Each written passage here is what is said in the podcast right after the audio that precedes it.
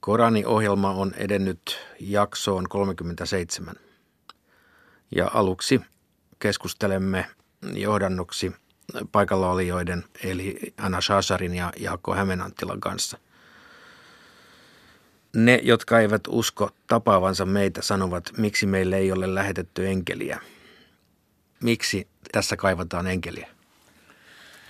Niin, tässä ne kaipaavat enkeliä ikään kuin, että viesti, joka tulee Jumalalta, pitäisi tulla enkelin kautta. Tämä, tämä on se, mitä, mitä he kuvittelevat, että pitäisi olla. Että ne ihmettelevät, miksi tämä lähettiläs ja lähettiläät ylipäätään ovat, ovat ihmisiä. Ne haluavat jotain erityistä. Ja vastaus on, on selvä, että, että jos, mikä on muualla Koranissa ja sitten mitä tullaan kuulemaan tässä on, on toinen osa siitä vastauksesta, että yleensä jos ihminen näkee enkelin, niin sitten hän, hän vaan katsoo enkelin, koska enkeli on, on niin mahtava katsoltava ja unohtaa viesti.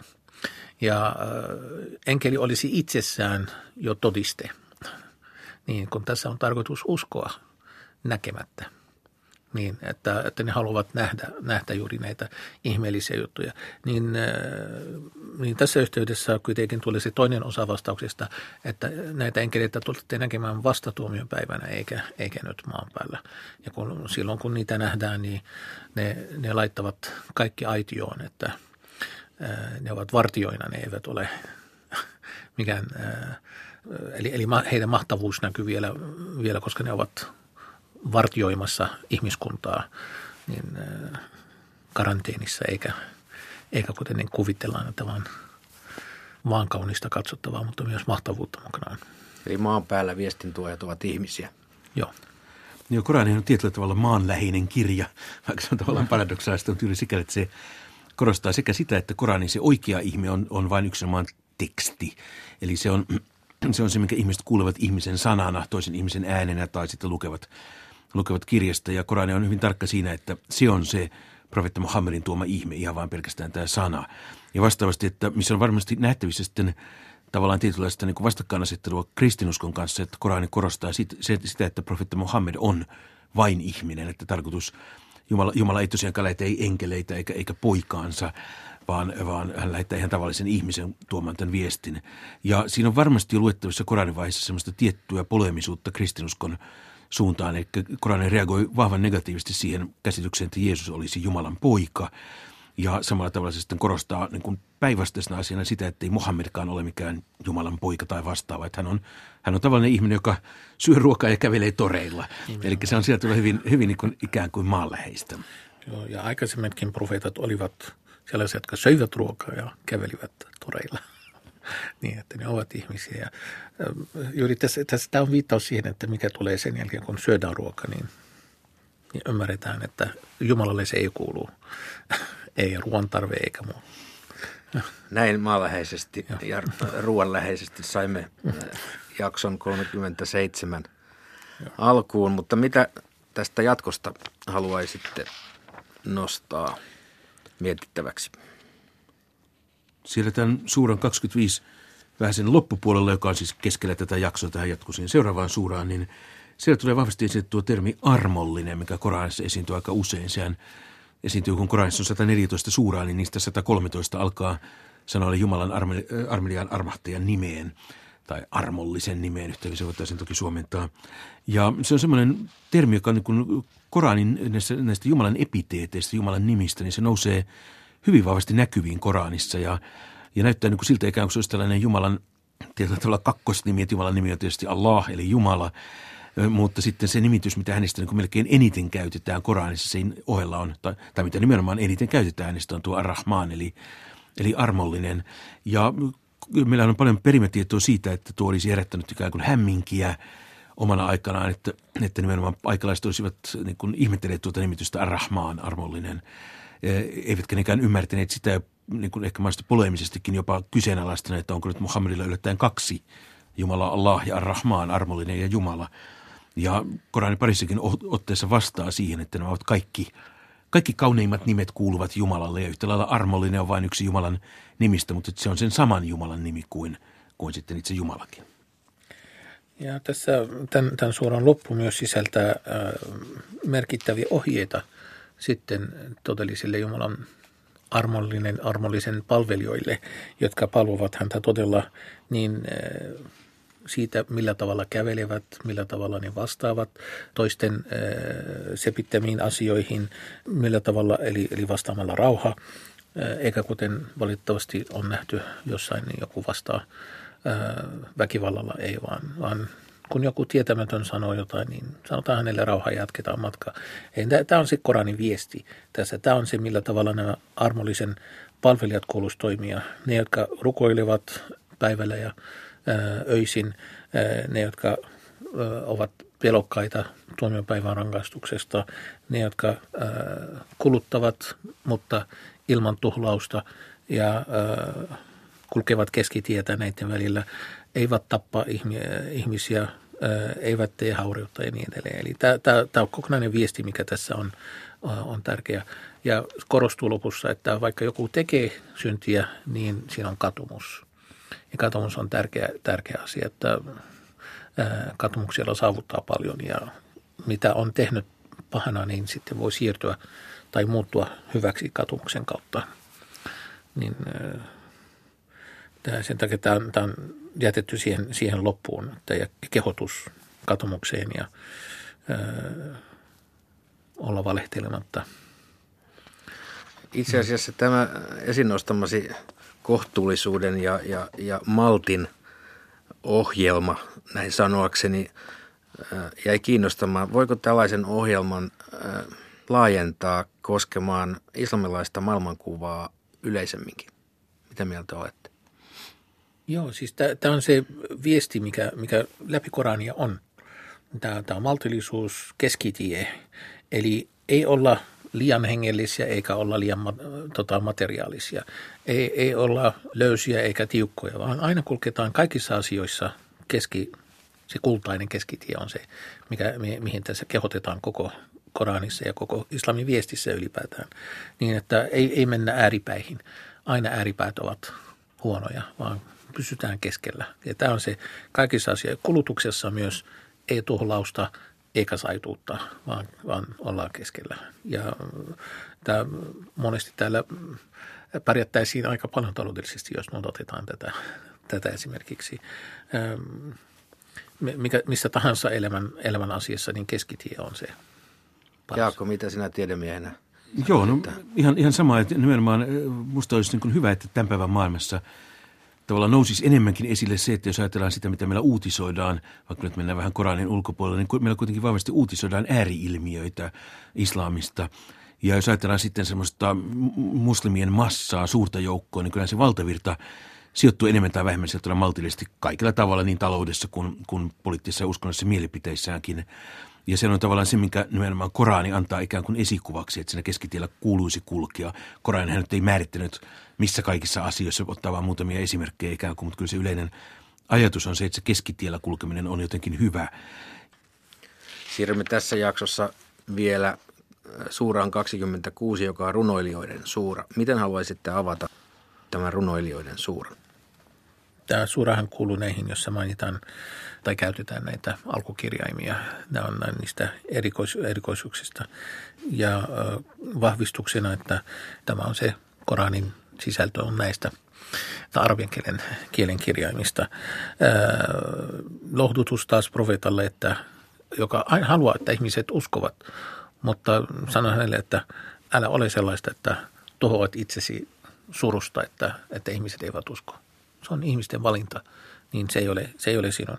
Ja Jumala olisi voinut lähettää merkkejä häneltä ää, niin, että kaikki joutuisivat olemaan uskovaisia pakosta, että he näkevät sen merkin, tunnusmerkin koko ajan. Mutta näin, näin ei Jumala tehnyt, ei valinnut, vaan antanut meille valinnan vapautta testinä tässä elämässä. Vaikka toistuu tämä viesti, niin kuitenkin se on, se on nostettu keskeiseksi ö, tässä, tässä vaiheessa – tässä Mooseksen tarina on taas, siihen palataan tämän yhteydessä. Ja vähän selitetään lisää, lisäaspektia siitä tarinasta. Miksi hän pyysi, että nimenomaan Aaron olisi hänen kanssaan profeettana. Niin siinä, siinä se käsky oli, että Jumala lähetti heitä molempia Faaraolle, eikä eikä vain yksi heistä, vaan, vaan molemmat käsikädessä lähtivät, lähtivät sinne. Tämän Mooseksen tarinan alku on hyvin koskettava ja vangitseva, koska eh, itsestäni tuntuu, että tämä on poikkeuksellinen Koranissa sikäli, että Mooseksen eh, sisäinen tila tai hänen mielentilansa kuvataan näin, näin myötätuntoa herättävällä tavalla. Ja Jaakon hienona suomennoksena tämä virke mieleni ahdistuu eikä kieleni kulje pysäyttää kyllä lukijan. Onko tämä poikkeuksellista Koranissa tämä kuvaus? No sanotaan näin, että mun mielestä juuri, jos nyt verrataan vaikkapa muihin Mooses-kertomuksiin, tämä on varmasti se kaikkein niin kuin, niin kuin kirjallisesti vaikuttavin Mooseksen, Mooseksen tarinan versio, mitä Koranissa kerrotaan. Eli toki Koranissa kerrotaan niin samantyyppisesti monista muistakin profeetoista ja muista, mutta kyllä mä itse niin kuin nostaisin tämän yhtenä semmoisena niin kuin, niin kuin nimenomaan jos ajatellaan vain sitä niin kuin kirjallista vaikuttavuutta, niin yhtenä vaikuttavimmista Koranin profeettakertomuksista esillä. Ja varsinkin Mooseksen kohdalla tämä on varmasti se kaikkein, niin kuin mun näkökulmasta niin kaikkein paras versio siitä, siitä Mooseksen tarinasta. Sen lisäksi tässä on yksi semmoinen, mitä mä en ainakaan muista, että me oltaisiin vielä käsitelty, nimittäin me ollaan puhuttu siitä, että Faarao edustaa, edustaa semmoista tyranniaa arabialaisessa kuvastossa edelleen – Eli Sadatista puhuttiin Faaraona ja Mubarakista puhuttiin Faaraona, jopa Persian Shahista puhuttiin aikoinaan Faaraona, että se on maallinen, maallisen tyrannin perikuva. Mutta tähän tarinaan liittyy myöskin toinen tämmöinen hyvin symbolinen henkilöryhmä, nimittäin nuo taikurit. Eli Faaraon taikurit, joten kuvittelisi kulkevan siellä pahojen puolella, kun he kerran ovat taikureita ja Faaraon palveluksessa. Mutta heidät nostetaankin esille yllättäen tällaisena katuvina ja kääntyvinä. He näkevät, mitä Mooses tekee ja silloin he ilmoittavat uskovansa – maailman herran, eli Mooseksen, Mooseksen Jumalan, eli Allahin. Ja heistä tulee sitten juuri ikään kuin symboli sille, että tällaisessa pahassa hallinnossakin voi olla sitten hyviä, jotka, jotka sitten, sitten joutuessaan niin kuin kovan paikan eteen niin siirtyvät sinne hyvien puolelle. Faara on sitten puolestaan se arkkityyppinen paha, joka sellaiseksi jääkin koko tarinan halki. On tärkeää lisätä tähän, että he eivät voineet nähtyään, että, että heidän tie on väärä olla uskomatta niin he eivät odottaneet kenenkään lupa ja siitä, siitä Faraon suuttui ja sen takia ö, tapoi heitä. Mutta siis jos, kun, kun ihminen uskoo niin hän, ja näkee totuus hänen edessä, ei, ei hän voi olla uskomatta. Niin siitä huolimatta, mitä, ö, onko siellä tyranni edessä tai ei, niin se on siinä. Totuus, kun, kun sen nähdään, niin se ei odota kenenkään käskyä tai Tosin lupaa. Faaraa kyllä tiukasti pitäytyi uskomatta, että hänen se ei kuitenkaan asti yltänyt. Hyvä, kiitoksia. Luennan jakso 37. Ne, jotka eivät usko tapaavansa meitä, sanovat. Miksi meille ei ole lähetetty enkeliä? Miksi emme saa nähdä Herraamme omin silmin? He ovat ylpeitä ja he ovat käyneet kovin röyhkeiksi. Sinä päivänä, jona he näkevät enkelit, ei syntisiä odota ilosanoma, vaan he saavat sanoa, pois tämä meistä. Heidän tekonsa me jauhamme hienoksi pölyksi. Paratiisin asukkailla on sinä päivänä ihanin asumus ja paras lepopaikka. Kun taivas pilvineen halkeaa ja enkelit lähetetään alas, silloin tosi valtius kuuluu armolliselle ja se on uskottomille vaikea päivä. Silloin väärintekijät purevat käsiään ja sanovat, kumpa olisin seurannut lähettilään tietä. Voi minua, kumpa en olisi ottanut sitä yhtä ystäväkseni. Hän eksytti minut pois varoituksesta, vaikka se oli jo tullut minulle. Saatana tosiaan pettää ihmistä. Lähettiläs sanoo, Herrani, kansani hylkäsi tämän koraadin. Näin olemme asettaneet jokaiselle profeetalle vastustajan syntisten joukosta – Herrasi on riittävä johdattaja ja auttaja. Uskottomat kysyvät, miksi hänelle ei lähetetä koko Korania kerralla. Näin me teemme vahvistaaksemme sillä sydäntäsi ja lähetämme sen osa kerrallaan. Jos he esittävät sinulle jonkin vertauksen, me tuomme sinulle totuuden ja paremman selityksen. Ne, jotka heitetään päistikkaa helvettiin, ovat huonoimmassa asemassa ja pahiten eksyksissä. Moosekselle me annoimme kirjan. Teimme hänen veljestään Aaronista hänelle auttajan ja sanoimme, menkää kansan luo, joka on kieltänyt merkkimme. Lopulta me tuhosimme sen kansan kokonaan. Noan kansan me hukutimme, kun se oli kieltänyt lähettiläänsä ja teimme siitä esimerkin ihmisille. Väärintekijöille me valmistimme tuskallisen rangaistuksen. Samoin me tuhosimme Aadin, Tamudin, Rassin väen ja monia sukupolvia näiden välissä. Kaikille me esitimme vertauksia ja kaikki me lopulta hävitimme perinpohjin. Ovathan he käyneet kaupungissa, jonka päälle olemme lähettäneet pahan sateen. Eivätkö he muka ole sitä nähneet? Ei. He vain eivät usko tulevansa herätetyiksi henkiin. Kun he näkevät sinut, he alkavat pilkata sinua. Tämänkö Jumala on lähettänyt lähettilääksi? Hänhän olisi ollut vähällä saada meidät eksytetyksi pois Jumalistamme, ellemme me olisi sitkeästi pitäneet niistä kiinni. Kyllä he rangaistuksen nähdessään saavat tietää, kuka oli pahiten eksyksissä. Mitä arvelet? Jos joku ottaa omat halunsa Jumalakseen, oletko sinä hänestä vastuussa? Vai kuvitteletko useimpien heistä kykenevän kuulemaan ja ymmärtämään? He ovat aivan kuin karjaa tai vieläkin pahemmin eksyksissä. Etkö näe, kuinka Herrasi antaa varjojen venyä? Jos hän haluaisi, hän voisi antaa niiden pysyä paikallaan, mutta me olemme panneet auringon näyttämään ajan kulun. Sitten me vedämme varjon hitaasti luoksemme. Hän on antanut teille yön peitoksi, unen levoksi ja päivän työajaksi. Hän lähettää tuulet ilosanomana armonsa edellä, ja me annamme puhtaan veden sataa taivaasta virvoittaaksemme sillä martaan maan ja antaaksemme monien luomiemme eläinten ja ihmisten juoda. Me olemme esittäneet heille erilaisia vertauksia, jotta he ottaisivat varoituksen vastaan, mutta useimmat ihmiset vain kieltäytyvät uskomasta. Jos tahtoisimme, voisimme lähettää jokaiseen kaupunkiin varoittajan. Älä siis tottele uskottomia, vaan kamppaile kovasti heitä vastaan tällä. Jumala on antanut kahden veden kummuta esiin. Toinen on makea ja raikas, toinen suolainen ja samea. Ja niiden väliin hän on asettanut kannaksen ja ylipääsemättömän esteen. Hän on luonut ihmiset siemenestä ja antanut heille suvun ja avioliiton kautta saadut sukulaiset. Sinun herrasi on mahtava. He palvelevat Jumalan lisäksi sellaisia, jotka eivät voi heitä auttaa eivätkä vahingoittaa. Uskottomat ovat Herransa vihollisia. Me olemme lähettäneet sinut vain varoittamaan ja julistamaan ilosanomaa. Sano, en minä pyydä teiltä siitä palkkaa. Joka haluaa, valitkoon tien Herransa luo. Pane luottamuksesi elävään, joka ei kuole, ja ylistä hänen kunniaansa. Hän tuntee palvelijoidensa synnit. Hän on luonut kuudessa päivässä taivaan ja maan ja kaiken, mitä niiden välissä on.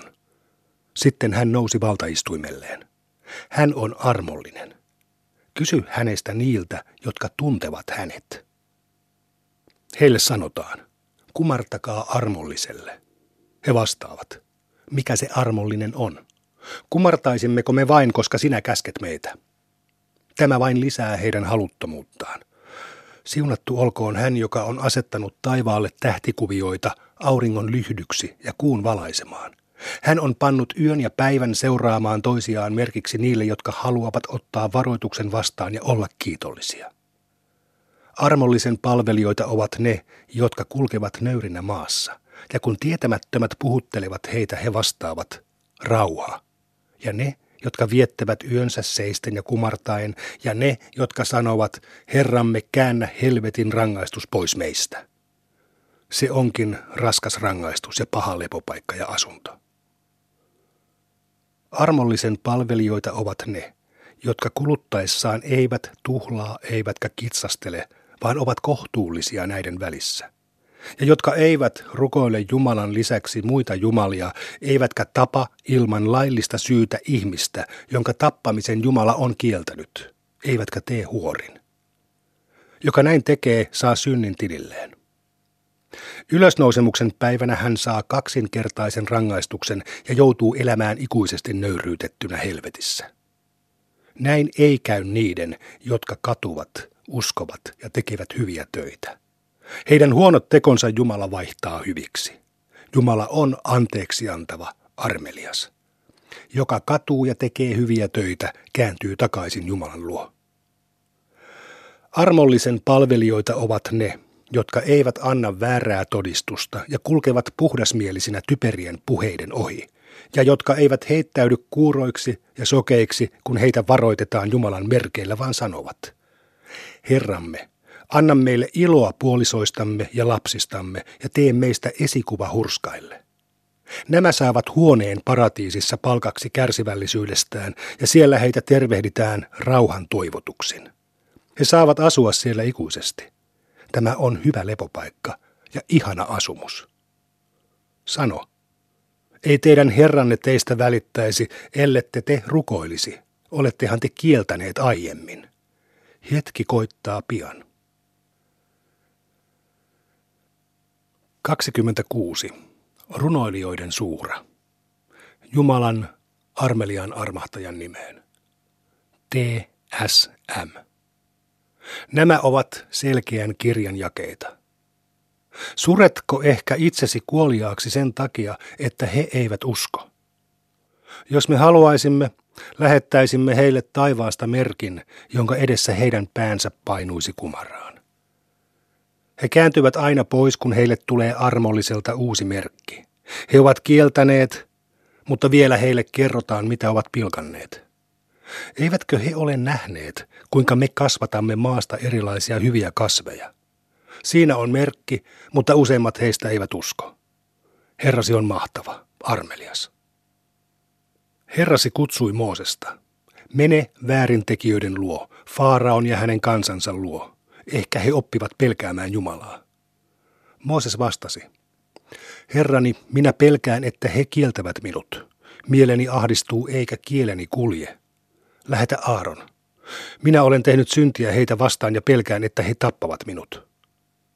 Jumala sanoi, viekää yhdessä meidän merkkimme, me olemme teidän kanssanne ja kuuntelemme. Menkää Faaraon luo ja sanokaa, me olemme maailman Herran lähettämiä. Päästä israelilaiset lähtemään meidän kanssamme. Faarao vastasi, emmekö me kasvattaneet sinua omien lastemme joukossa ja etkö sinä ollut vuosia meidän kanssamme? Sitten sinä kiittämätön teit sen, minkä teit. Mooses sanoi, minä tein sen kulkiessani vielä eksyksissä. Minä pakenin teidän luotanne, koska pelkäsin, mutta Herrani antoi minulle ymmärrystä ja teki minusta lähettiläänsä. Tee minulle palvelus sen jälkeen, kun olet orjuuttanut israelilaiset. Farao kysyi, mikä tämä maailman Herra on? Mooses vastasi, hän on taivaan ja maan ja kaiken niiden välissä olevan Herra. Te kyllä ymmärrätte tämän, jos olette varmoja uskossanne. Farao kysyi niiltä, jotka olivat hänen ympärillään. Kuulitteko? Mooses jatkoi. Hän on teidän ja teidän esi-isienne Herra. Farao sanoi. Lähettiläs, joka on lähetetty teille, on riivattu. Mooses jatkoi. Hän on idän ja lännen ja kaiken niiden välissä olevan Herra, kumpa te vain ymmärtäisitte. Farao sanoi. Jos palvot muita jumalia kuin minua, vangitutan sinut. Mooses kysyi. Entä jos tuon sinulle selkeän merkin?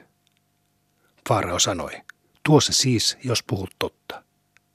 Mooses heitti sauvansa ja se muuttui eläväksi käärmeeksi. Sitten hän veti kätensä esiin ja se näytti katsojista valkoiselta. Farao sanoi ylimyksille ympärillään, Tämähän on taitava taikuri, joka tahtoo taikuudellaan ajaa teidät maastanne. Minkä neuvon te annatte? He vastasivat, Anna hänen ja hänen veljensä odottaa ja lähetä miehesi kaupunkeihin kokoamaan luoksesi kaikki taitavat taikurit. Taikurit koottiin sovituksi päiväksi ja ihmisiltä kysyttiin, oletteko nyt paikoillanne? Me seuraamme taikureita, jos he voittavat. Kun taikurit saapuivat, he kysyivät Faaraolta, saammeko me palkkion, jos voitamme? Kyllä, Faarao vastasi, ja silloin pääsette läheisiksi palvelijoikseni. Mooses sanoi heille, Näyttäkää nyt, mitä aiotte näyttää. He esittivät köysi- ja sauvatemppunsa sanoen, Faaraon voimalla me voitamme. Silloin Mooses heitti sauvansa ja se sieppasi heidän valheelliset tekeleensä. Taikurit heittäytyivät silloin maahan ja sanoivat, me uskomme maailman Herraan, Mooseksen ja Aaronin Herraan. Farao huudahti.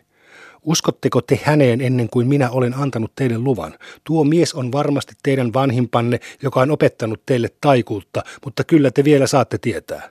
Minä hakkautan teidän kätenne ja jalkanne ristikkäin poikki ja naulitutan teidät kaikki ristille. He vastasivat, se ei meitä haittaa, sillä me vain palaamme Herramme luo. Me toivomme Herramme antavan meille meidän syntimme anteeksi, koska me uskoimme ensimmäisenä. Me annoimme Moosekselle ilmoituksen. Lähde yöllä matkaan palvelijoitteni kanssa, sillä teitä lähdetään seuraamaan. Farao lähetti miehiä kaupunkeihin kokoamaan joukkonsa. Heitä on vain kourallinen ja he ovat vihastuttaneet meidät. Meitä taas on iso joukko ja me olemme varuillamme.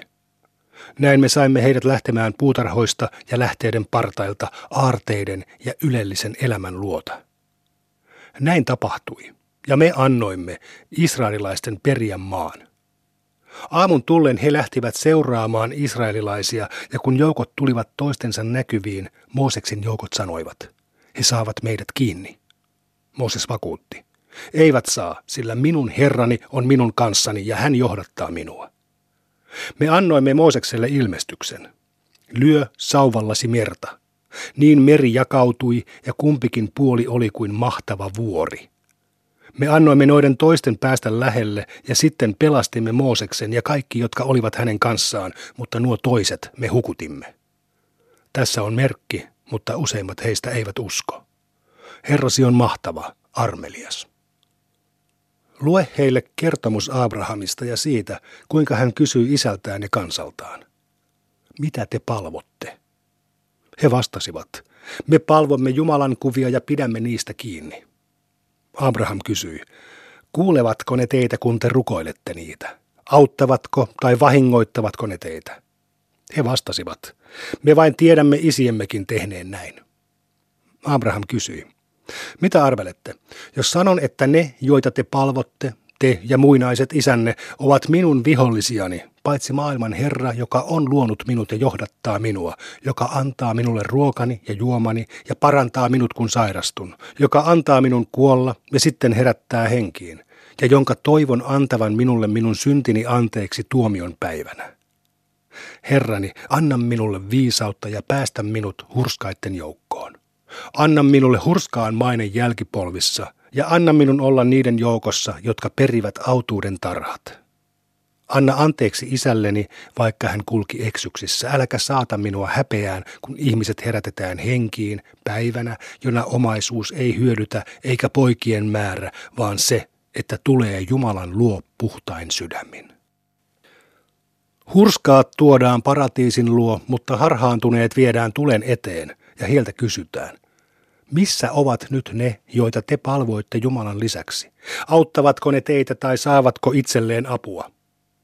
Päistikkaa ne syöstään sinne, ja myös harhaantuneet ja kaikki Iblisin joukot.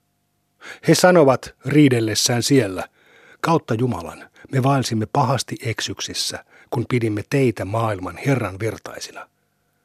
Syntiset saivat meidät eksytetyksi, eikä meillä ole nyt auttajia, ei sydänystäviä. Jos vain saisimme palata, niin olisimme uskovia. Tässä on merkki, mutta useimmat heistä eivät usko. Herrasi on mahtava, armelias. Noan kansa kielsi lähettiläänsä, kun heidän veljensä Noa sanoi heille, Pelätkää Jumalaa, minä olen teille lähetetty luotettava lähettiläs. Pelätkää Jumalaa ja totelkaa minua. En minä pyydä teiltä tästä palkkaa. Palkitsemiseni kuuluu maailman Herralle. Pelätkää Jumalaa ja totelkaa minua.